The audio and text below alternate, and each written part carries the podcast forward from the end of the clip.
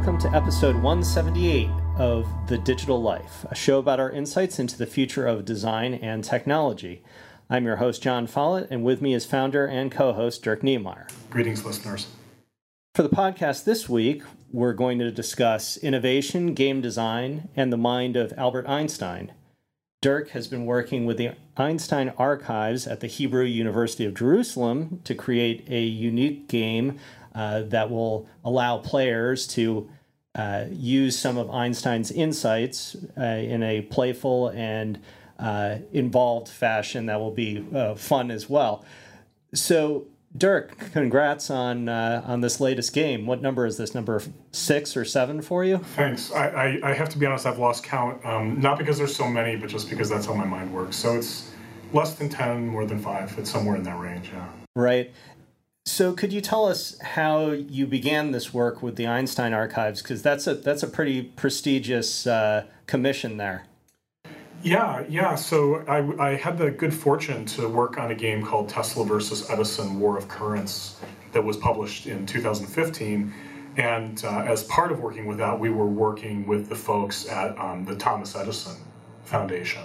And they're represented by a company called Greenlight, which manages um, rights for different, you know, different celebrities and they were really um, impressed with the work that we did on, on Tesla versus Edison. So, um, coming out of that, they had some other opportunities that they wanted to offer, and one of them was um, to do something uh, for for the Albert Einstein people, which was hugely humbling. I mean, if you, or I'll, just speak for myself. I won't speak for anyone else, but if I think of you know the ten people who were sort of most important or most interesting uh, in world history. I mean, for me, Albert Einstein is just clearly on that list as someone who you know revolutionized physics, but also lived a really rich, interesting um, life, uh, which I was sort of aware of before I did the research. Was particularly aware of after. So yeah, it was. It's just one of those things where life works this way so often, where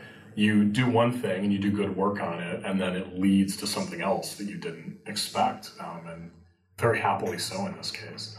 Yeah, it seems like you have a uh, theme that uh, pervades at least some of your games, which is science and technology and, and innovation, which of course is directly related to what we talk about on the show. That's true. Yeah, I, I'm. I mean, I I enjoy expressing myself through invention and innovation, and so I take a great interest in those things. I I also like history and like learning about that which came before, and so sort of you know, a, a, history of science, a history of invention, a history of business. Like those, those just feel good and are sweet spots for me. So um, yeah, I've I've kind of uh, taken that channel and I'm running with it. So along those lines, uh, you know, as you were doing this research into Einstein's life, uh, what were some of the insights that you gained that that uh, either surprised you or or you thought were particularly notable? Certainly, lots of stuff. Um, you know, I'll, I'll, start with the things that made him a great innovator because those are some of the things that I think are really applicable to to our listeners, maybe professionally as well as just from the standpoint of curiosity. Um, there were a few things that enabled Dr. Einstein to uh, literally revolutionize physics with, with the things that he did in, in the, at the very beginning of the 20th century. Um, one of them is that he was rebellious by nature. So it's it's important to understand that the Newtonian laws of physics had been ruling for over 200 years at that point and were taken and accepted as correct. It's like anything that you were doing in physics, anything, any further development or exploration you were doing, took that as a granted and a given. And anything that had to be respected in order for anything else you did to be the case. Einstein's personality was rebellious. He didn't get along with teachers, and he got in trouble a lot. You know, he sort of famously didn't do well in certain subjects at school. He just didn't like them. I mean, it's not that he was not smart enough, it wasn't it wasn't his interest, or he didn't like the teachers, or he was a rebel at, at heart, very much so. And it was that re- rebellious streak that allowed him to ask the question of maybe Newton wasn't right. Um, there was another famous scientist who was uh, maybe a generation ahead of Einstein, uh, French. I, have I've never heard it spoken, so I might be mispronouncing it, but Henri uh, Poincare. And he was heading down the exact same path as Einstein, maybe 10 years before. Um, but he took Newton being correct for granted. And so it, he was so close, I mean, tantalizingly close if you look at the things that Poincare did. But he wasn't able to say, maybe the missing piece is that Newton was wrong. And Einstein, in his character and in his nature, he questioned it all. And so at the moment that his explorations were being held back by Newton, he said, What if we threw out Newton? And that's how he got there. So um, the, the, the, the, rebellious, the, the, the refusal to accept what he's told is true as truth was, was really important. A second thing, and you know, here at Involution, we're, we're we have uh, mostly designers work here, people who are visual thinkers and visual storytellers. Einstein was a visual problem solver. That's not typical for physicists. It's not. It's not typical for people at that time doing what he was doing to think that way and problem solve that way. And um, you know, science historians attribute that visual problem solving, that um, preference as well as skill for visual problem solving as being a big reason why he was able to figure out some of the things uh, that he that he figured out. And and the last thing that I'll mention is that he was incredibly multidisciplinary. It's certainly nowhere near the level um, of physics, but he also is notable in the field of philosophy for um, some of the, the, the things that he offered there, particularly around um, you, you, know, sort of one world government, social collectivism, and, and questions that related to some of those things, and also overlapped with physics. And that is just a testament to how curious his mind was, and how um, this ties into the rebelliousness a little bit, but how he just he just oozed across these different these different areas and these different ways of thinking. Um, so those are those are certainly three things from the standpoint of innovation that I think are core to who he was and why he was able to achieve what he did, but that also we can take uh, the mere mortals among us who aren't Einstein, right, the synonym for genius, and apply to our own our own activities. Um, you know, the other thing, moving more to his personal life, the fact that he had an interesting personal life, I think anyone who's aware of him as a historical figure knows, if only because it pretty much everyone knows he was chased out of Germany by the Nazis and moved to the United States. I mean, that's a, um, you know, that's sort of a cinematic moment in his life um, right at the beginning. But really, his his whole life um, was was filled with with these different moments of really interesting, rich, really interesting, rich stuff, and a lot of it did come back to his view of the world. You know, during World War One. Um, he was actively anti-war. He was an active pacifist, and um, you know was was publishing was publishing stuff. And that that might not sound like a big deal here in in the United States, but he was doing it in a very nationalistic, very militaristic Germany, where the physicists around him, uh, famous famous physicists, and like Max Planck, for example, who you're talking about the five most um, important physicists ever, Planck is probably on that list too you know, Planck was he was German. He was pro the nationalist war and, and all of this stuff. And so Einstein was a Jew in an anti-Semitic culture surrounded by nationalism and pro-war fervor, and he opposed it. He, despite being in a tiny minority of people who opposed it. This was not World War One, not World War Two, right? A whole generation before, basically. And and so like that's just one slice, but but his life is full of this interesting um, nuance. A lot of it comes back to his nonconformity and his rebelliousness, but where the facts of his life are not a, a scientist casually, you know, with their uh, you know with with their coat with the leather pads on the elbows and the pipe in the mouth, just just thinking and teaching. I mean, this is someone who is really engaged in in the world. Um, in the United States, he contributed to the civil rights movement. I mean, he's he's really a, a, a wonderfully interesting person. Um, I, obviously, I could go on and on. I guess sure. I already have. So, so from that research that that uh, you immersed yourself in, you know, how did that affect your approach to the game? How did you build the structure of the game? Uh, out of out of your research and and you know making that reflect you know those elements that uh, that you just spoke of of of Einstein's personality.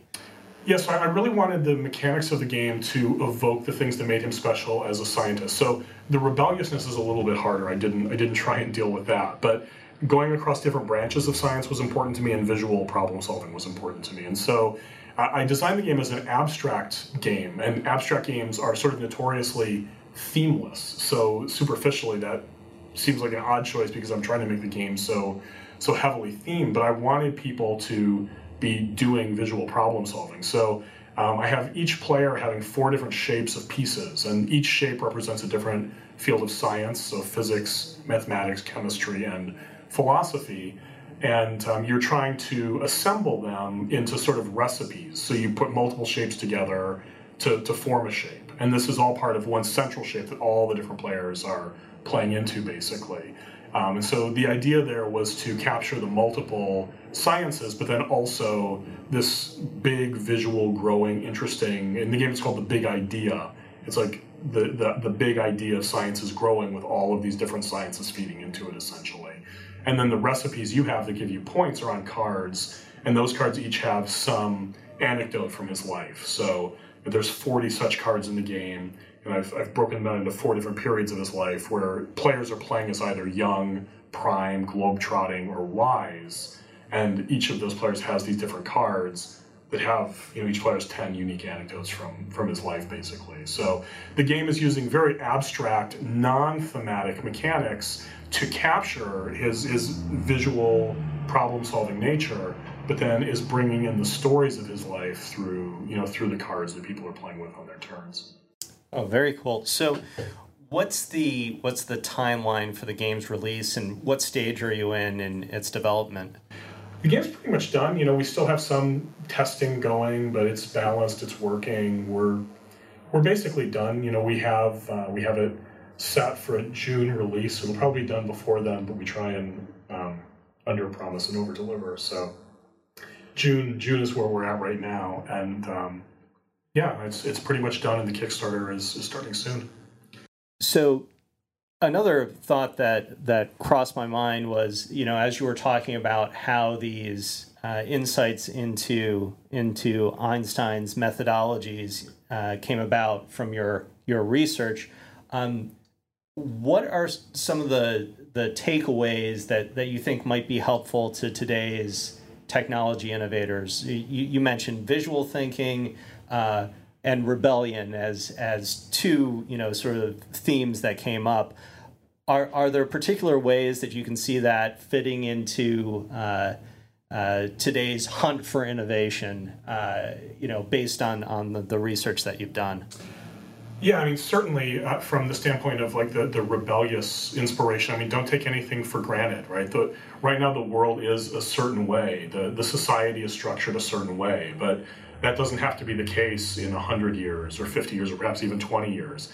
And so, as you are thinking about how technology can be leveraged, how advances in science can be extended, don't put yourself in, in, the, in the frame of this is the way the world is. Assume you can make the world be a completely different one, and that will open up uh, new new vistas and new horizons uh, for for where your invention and innovation can go.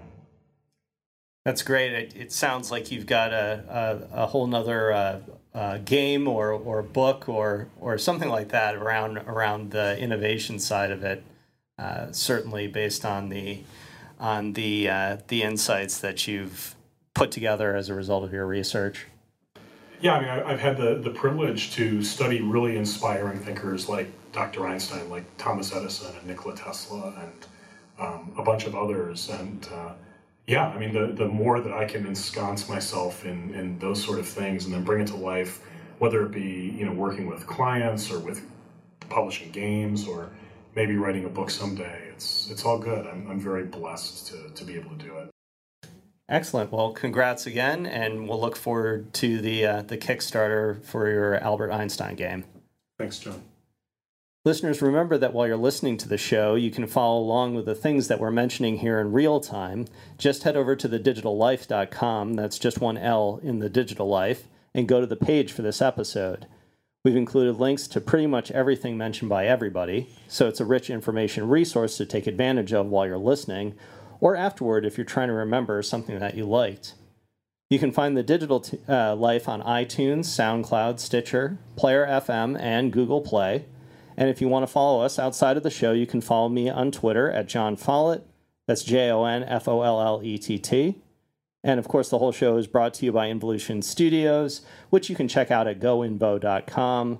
That's G O I N V O.com. Dirk? You can follow me on Twitter at D Knemeyer. That's at D K N E M E Y E R. And if you're interested in the Einstein game, just go to Kickstarter.com, search for Einstein, and it'll be the first thing that shows up. So that's it for episode 178 of The Digital Life. For Dirk Knemeyer, I'm Jon Follett, and we'll see you next time.